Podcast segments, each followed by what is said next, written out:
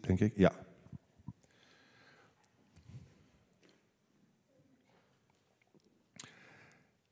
En getuige te zijn van het opdragen van uh, vier prachtige kinderen.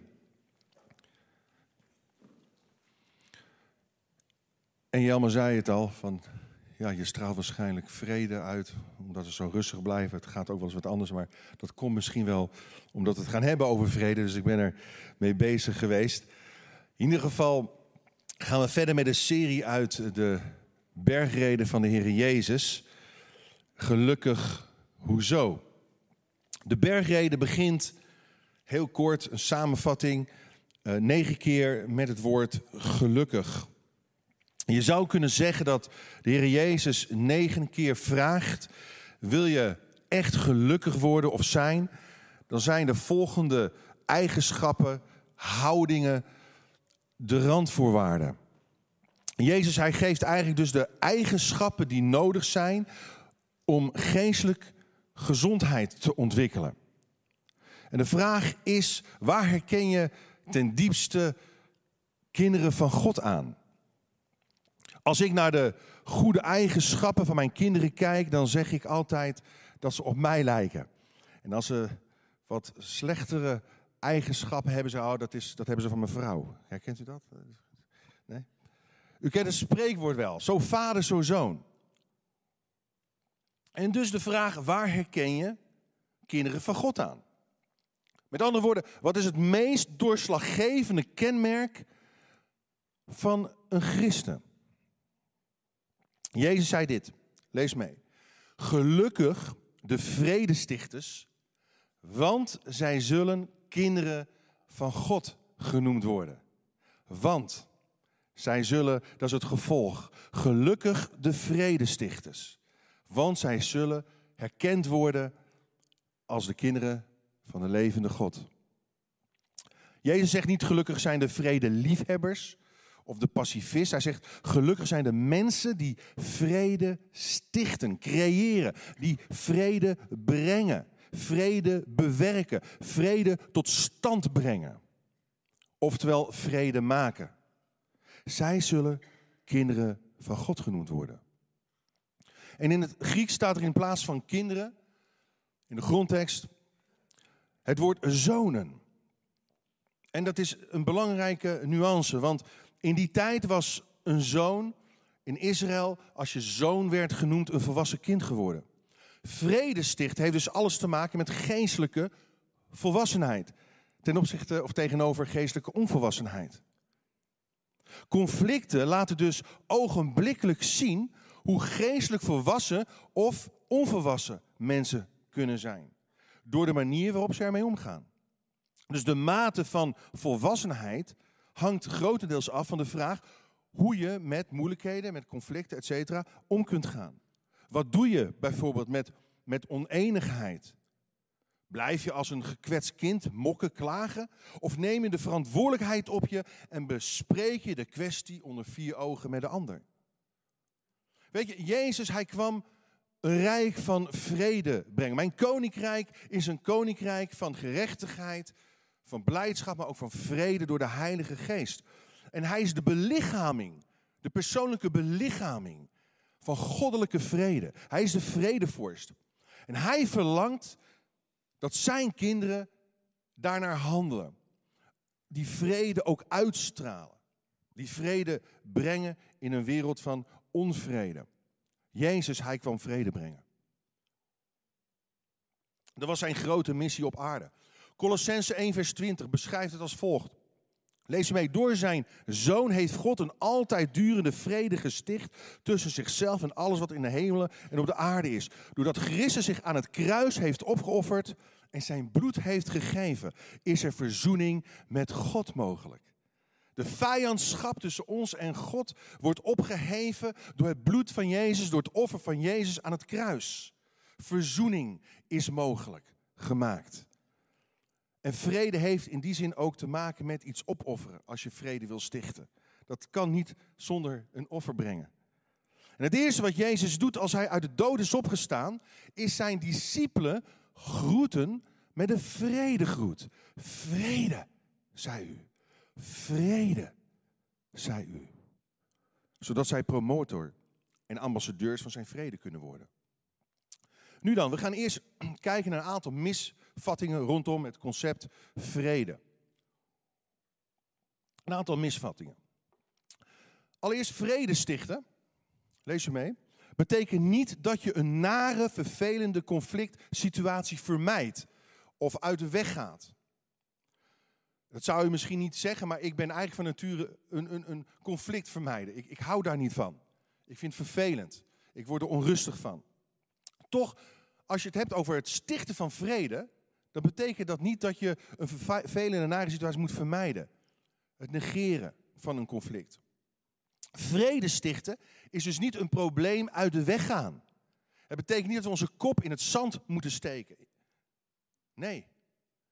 Vrede stichten is soms ook gewoon de confrontatie aangaan. Daar is ook wel moed voor nodig.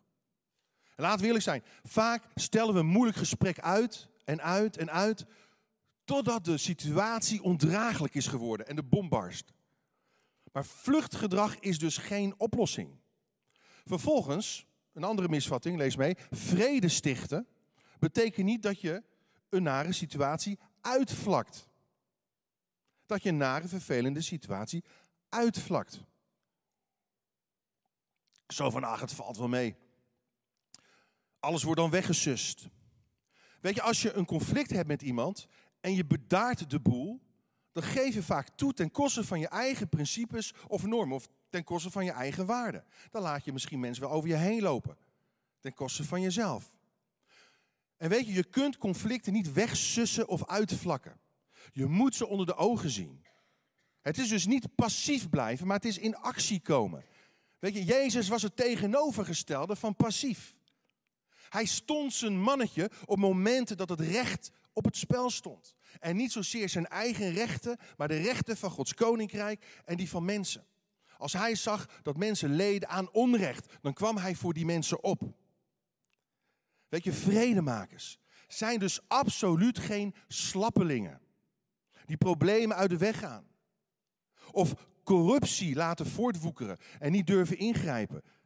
Ze staan wel tegenover ruziemakers of onruststokers.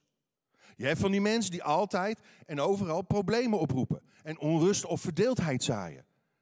Die moet je halverwege komen. Vredestichters zijn namelijk bruggenbouwers. Ze bouwen bruggen. Ze genezen gebroken relaties. Ze doen niet mee aan roddel en laster, maar zoeken naar heling en herstel. En uiteindelijk verzoening. Vredestichters zijn mensen die letterlijk het werk van God doen. Onruststokers breken het werk van God af. Zo nu dan. Ten tweede, waarom is vredestichters zo belangrijk? Waarom is dat zo belangrijk? Ik heb het eigenlijk al een beetje gezegd aan het begin. Het heeft te maken met het hart van God. Je kunt niet zeggen namelijk, ik hou van God, maar ik haat mijn naaste. Dat kan niet. Ik heb God lief, maar ik heb een hekel aan mijn broeder of zuster die hier in deze kerk zit. Dat kan niet. Het wil niet zeggen dat je iedereen even leuk en aardig moet vinden, maar je kunt niet zeggen, ik hou van God, maar ik veracht mijn naaste. Haat, twist, nijd, verbittering vormt altijd een blokkade in je relatie met God zelf. Er staat in 1 Johannes 4, vers 21, lees mee, we hebben van Christus dan ook dit gebod gekregen. Het is een gebod. Wie God lief heeft, moet ook zijn broeder lief hebben. En dat is een keuze. Dat is niet alleen iets, iets wat je moet voelen. Nee, het is een bewuste keuze die je maakt. Als je met minachting neerziet op degene die met hetzelfde bloed van Christus is vrijgekocht, dan toon je ook geen achting voor het werk van Jezus aan het kruis, het verbrachte werk. Als we zeggen dat we met Hem verbonden zijn, terwijl we onze weg in het duister gaan, dan liegen we en leven we niet volgens de waarheid, zegt de apostel Johannes. Weet je, God is licht. Er is in Hem geen spoor van duisternis. Dus als we duisternis in ons leven toelaten, dan dooft het licht van God in ons eigen leven uit. Johannes, hij beschrijft het als volgt. Lees mee.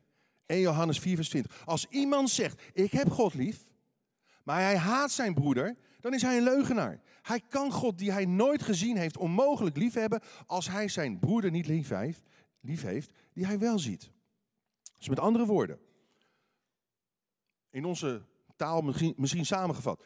Je verbondenheid op horizontaal vlak met andere mensen, met je broeders en zusters, is bepalend voor je verbondenheid op verticaal vlak met God de Vader en zijn Zoon Jezus Christus, die ons juist wil reinigen van alle zonden.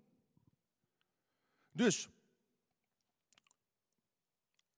een onopgelost conflict is een blokkade in je relatie met God. Vervolgens, een onopgelost conflict belemmert je gebeden. Het is een belemmering voor je gebedsleven. 1 Petrus 3, vers 7. Dan zegt Petrus de apostel, en wat de mannen betreft, u moet voorzichtig met uw vrouw omgaan. Dan heeft hij het over broze vaatwerk, we kennen die tekst wel. Geef haar de eer die haar toekomt. Geef haar de eer, de waarde die haar toekomt. Anders zal er een belemmering in uw gebedsleven optreden. Letterlijk spreekt hij hier over een belemmering. Een onopgelost conflict kan een belemmering in je gebedsleven veroorzaken. Als je niet goed hier in deze context met je vrouw omgaat, dan hoef je van God ook niets meer te verwachten. Je gebeden worden belemmerd en dringen niet tot God door. En dat is natuurlijk ook vice versa, als een vrouw niet goed met haar man omgaat. Trouwens, dit, dit principe geldt voor je relaties ook met andere mensen in de gemeente.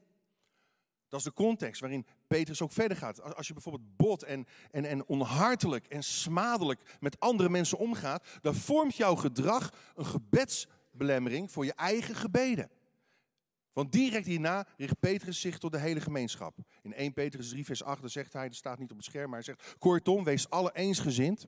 Leef met elkaar mee. Heb elkaar lief als broeders en zusters. Wees hartelijk en bescheiden. Dus,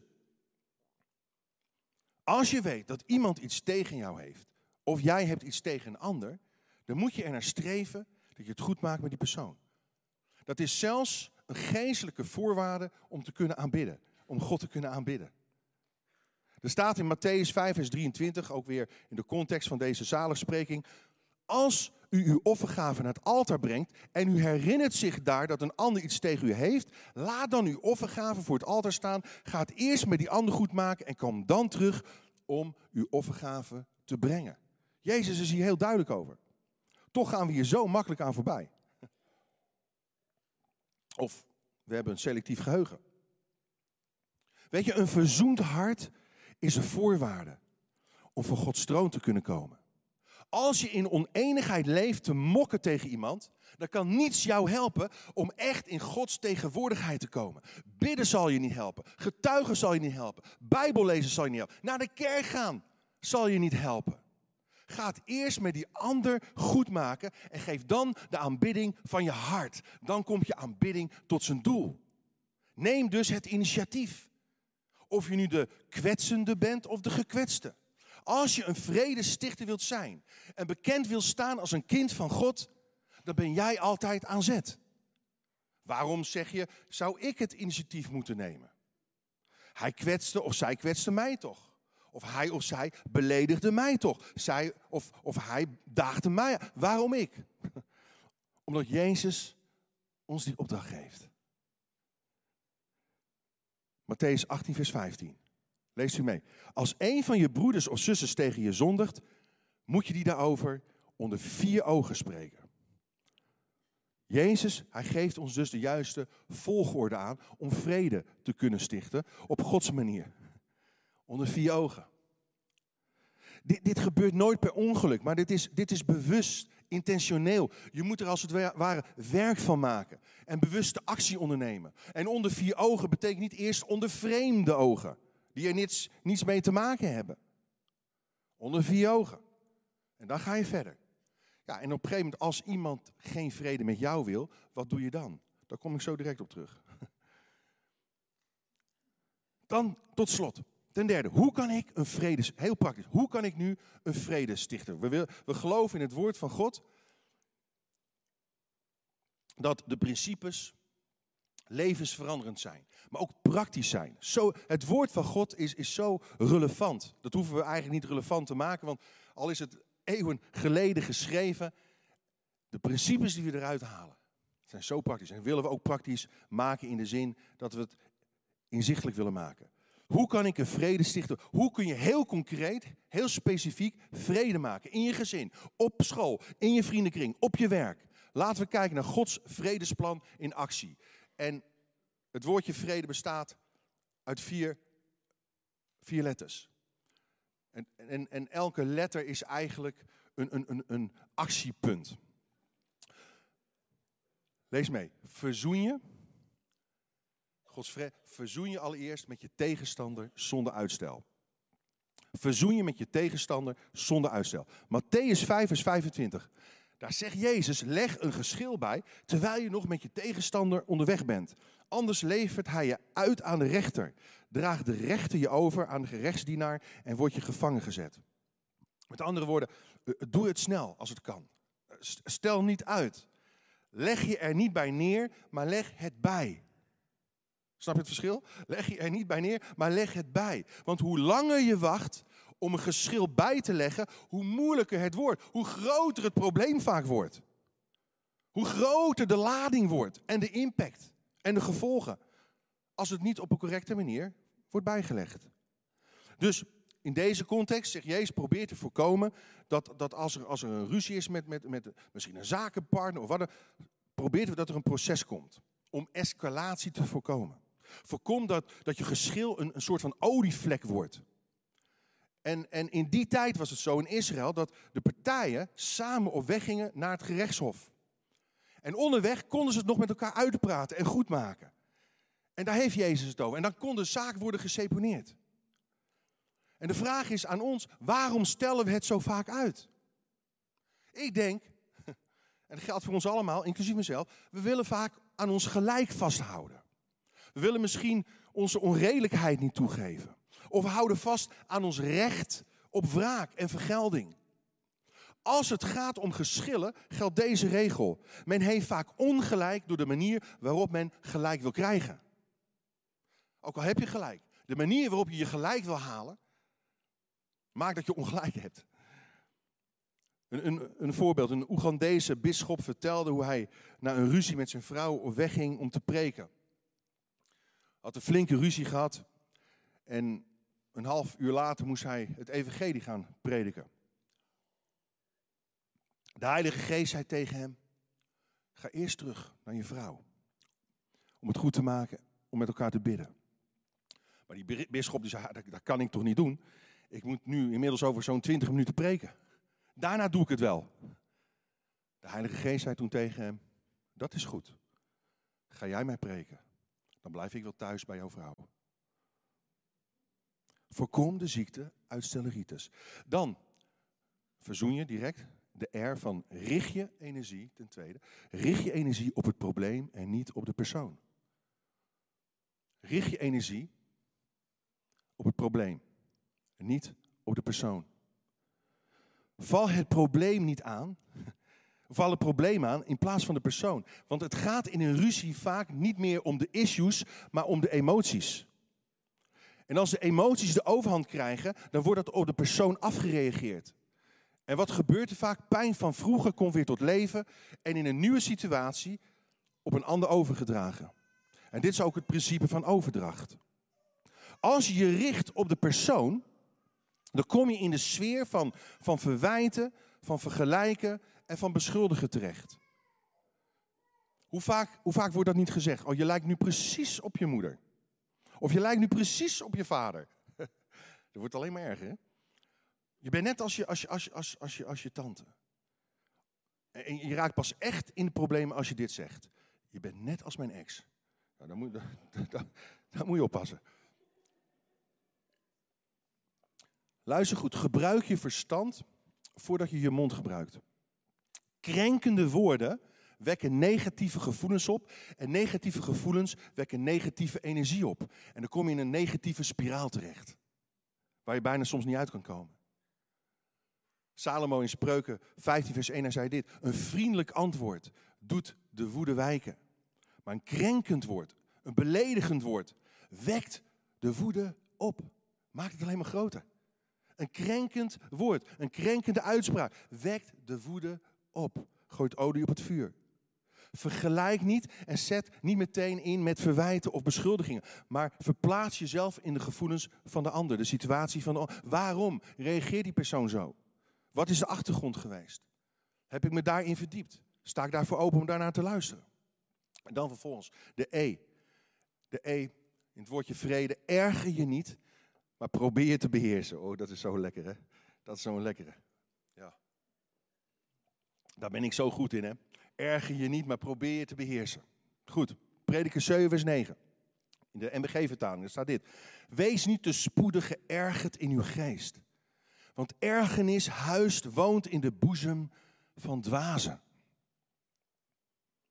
Wat een wijsheid. Ergernis mondt meestal uit in boosheid en in woede.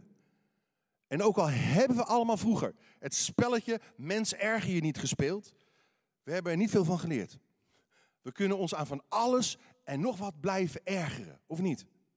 En door je aanhoudend aan iets of iemand te ergeren, groeit de spanning alleen maar meer. En het gaat zich tegen je keren. Want op een gegeven moment vreet je jezelf op van woede of van wrok of van bitterheid. En je komt niet verder. Je stopt met je geestelijke ontwikkeling en groei. Je stopt met, met levensvreugde te hebben. Je stopt met, met anderen lief te hebben. En weet je, je hebt jezelf er meer mee dan een ander die je kwaad heeft gemaakt. En als we het hebben over vrede en conflicten, dan geldt dat niet alleen voor situaties met mensen. We kunnen ook in conflict met onszelf zijn. Of misschien wel in conflict met onze huisdieren. Ja, ik zal je heel eerlijk zijn, ik was gisteren in conflict met mijn huisdier. Onze Rhodesian Ridgeback Reu, Jack Black. Wie heeft Jack Black wel eens gezien? Ja, kijk, toch nog wel een aantal mensen. Dat is zo'n hond. En uh, het is een prachtig hond. Maar uh, hij beproefde mij gisteren enorm op mijn vredequotient. En dat doet hij regelmatig. Maar gisteren spande hij de kroon. Ik had Jack net opgehaald uit het uh, dierenpension, want een van onze teven is, is loops en dan wordt hij helemaal gek. En dan hebben wij geen leven. En dat teef ook niet. Dus eh, ik, haal, ik, ik had hem een tien dagen in een pension ge, gestopt en ik haal hem op. Hyper de pieper. Uh, hij springt en hij doet en hij is blij. Op een gegeven moment, ik wil hem in, in de ren stoppen. Ik had nog wat, wat lekkere hondenbrokjes mee. Kijk Jack, om hem te lokken. En wat doet Jack? Als een speer loopt hij weg. Nergens meer te vinden. En ik maar zoeken, en ik maar fluiten, en ik maar roepen. Jack, Jack. Ik denk, ah, waar, waar, is hij nou? Is, is, hij het bos in? We wonen vlakbij het bos. Is hij nu achter de schapen aan? Dan krijg ik uh, weer problemen. Of, of de kippen, weet ik veel wat. Roepen, fluiten. Geen spoor van Jack. Ik kookte van binnen. Ik dacht, oeh, die rothond. Oeh, ik, zal, oeh, ik had zin om hem te linsen. Te, nou goed, wat deed ik? Ik stapte vol onge, ongeduld en ergernis mijn auto in. En ik reed naar het bospad. Je hebt uh, bij de Rode Zingel, naast een stadion staat, heb je, heb je een bospad. Eigenlijk is dat een ruiterspad. En vol woede sjeesde ik dat pad op. In, in mijn cross-country. En ik zag iets wat heel erg donker leek op een gegeven moment. Ik dacht, nou weet je wat? Ik heb een cross-country, ik chase daar doorheen. Het was een soort modderpoel. en plons, hè. daar kwam ik in terecht met mijn auto. En ik gas geven en weer terug en weer vooruit en weer terug. En, en die banden die, die, die, die, groeven zich alleen nog maar dieper in die, in die modder, in die, die kleren. Ik had ook nog mijn pantoffels aan. Ik stap uit de auto, serieus, in, dat, in die drek, jongen. In ik zei, wat moet ik nou? En ik was onrustig en ik ergerde me en, en ik voeterde. En, en ik vloekte niet hoor, ik voeterde. Uh, ik dacht, ANWB bellen. Als dat niet lukt, even Apeldoorn, maar dat lukt al helemaal. Nee, de ANWB die zei, die zei gewoon, nee, we komen niet. Ik zei, waarom niet? Omdat u in, in, in, in een bos zit en niet aan een verharde weg staat. Dus dan zitten wij straks ook in de modder. Oké. Ik kon geen kant meer op. Helemaal vast. Ik moest mijn preek nog afmaken. Hè? Oeh, waar is Jack? En ik maar roepen. Jack, Jack. Ook in het bos was hij niet. Luister. Ik, uh, ik belde. Ik dacht, ik, ik moet rustig worden. ik moet rustig worden. Vrede, Heer, vrede. Oh, geef me vrede. Ja, halleluja. Uh, maar ik kreeg wel een, een beetje vrede door na te denken. En door mezelf aan te pakken, mijn emoties aan te pakken. Ik zei, oké, goed, wat kan ik, wie, wie, kan ik, wie kan ik bellen? Bergsma. Oh nee, ja, die, die, is vast. Nee, um, nee, Olijnsma, mijn garage. Ik belde mijn garage op. En eerlijk waar, binnen 10 minuten stond er een, een, een um, zo'n, ja, wat is dat? Zo'n. Met zo'n lier, weet je wel.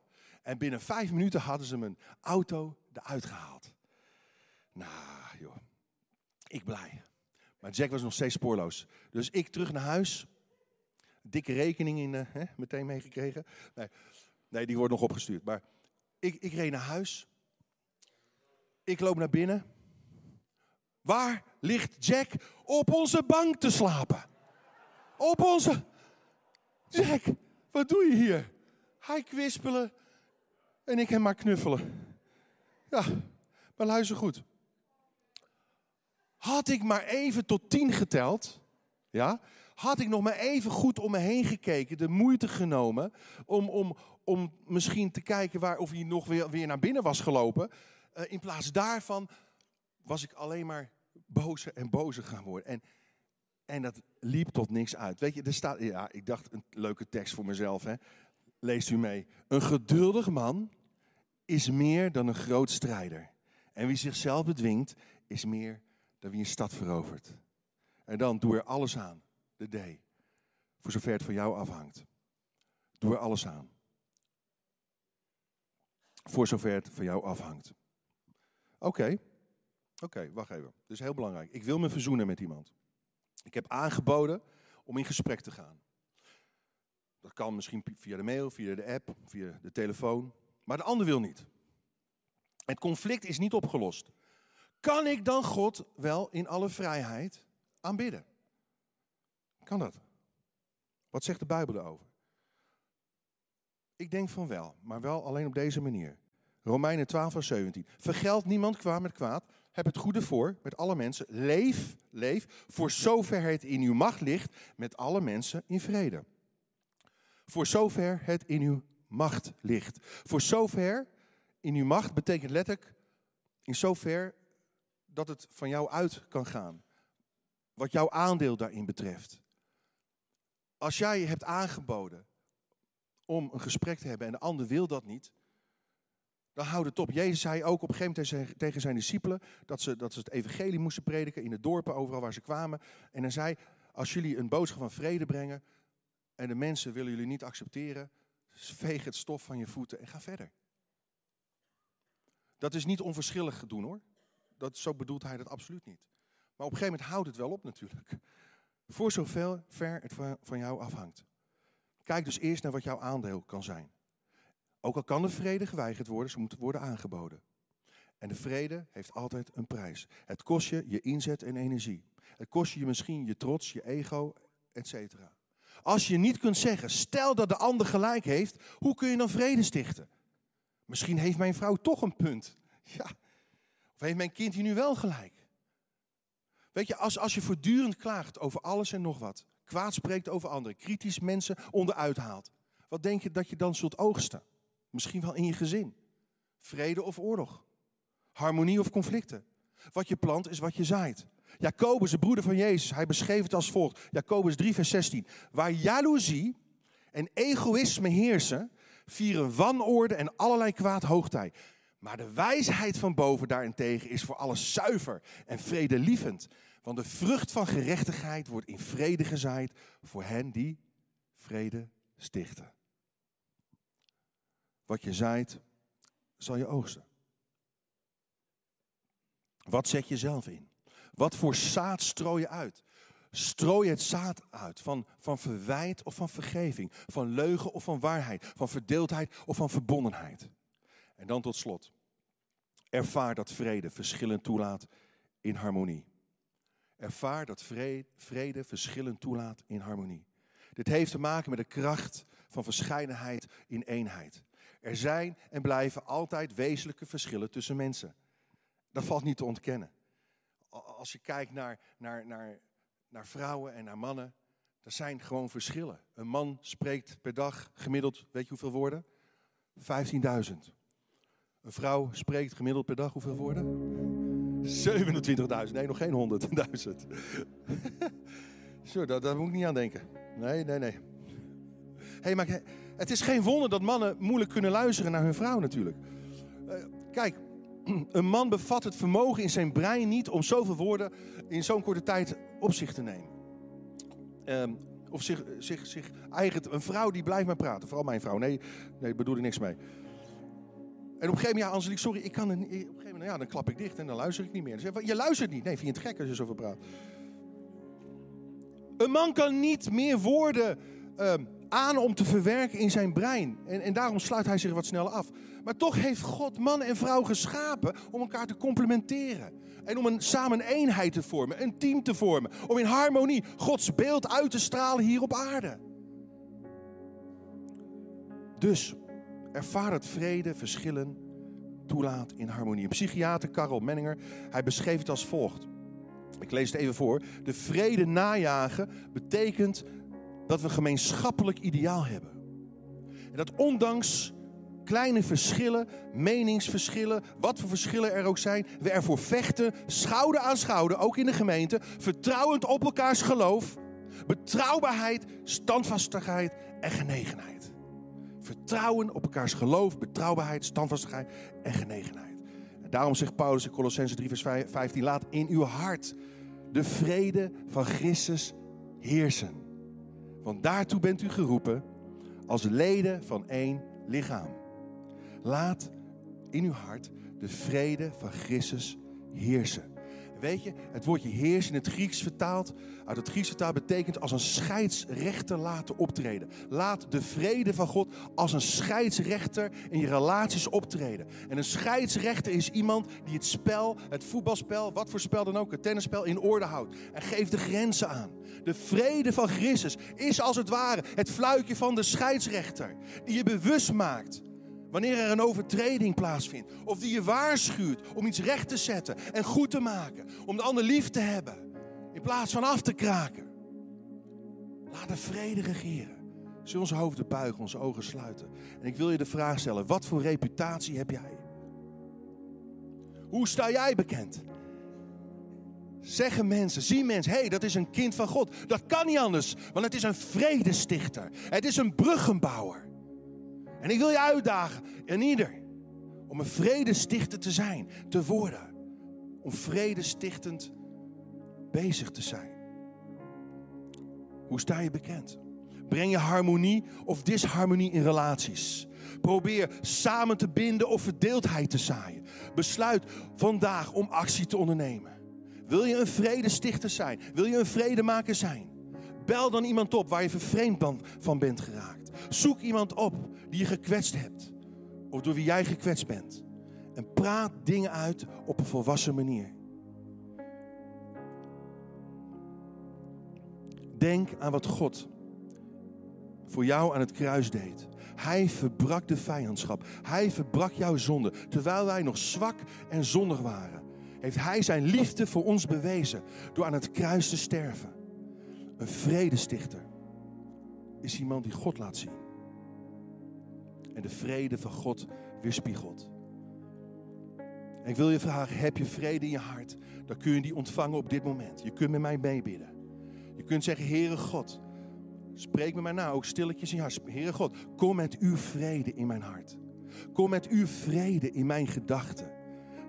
Laat uw vrede de scheidsrechter zijn in mijn relaties. In de omgang met mijn vrouw en kinderen, mijn collega's, mijn broeders en zusters. Laat uw vrede bepalend zijn, beslissend zijn, regeren in mijn hart.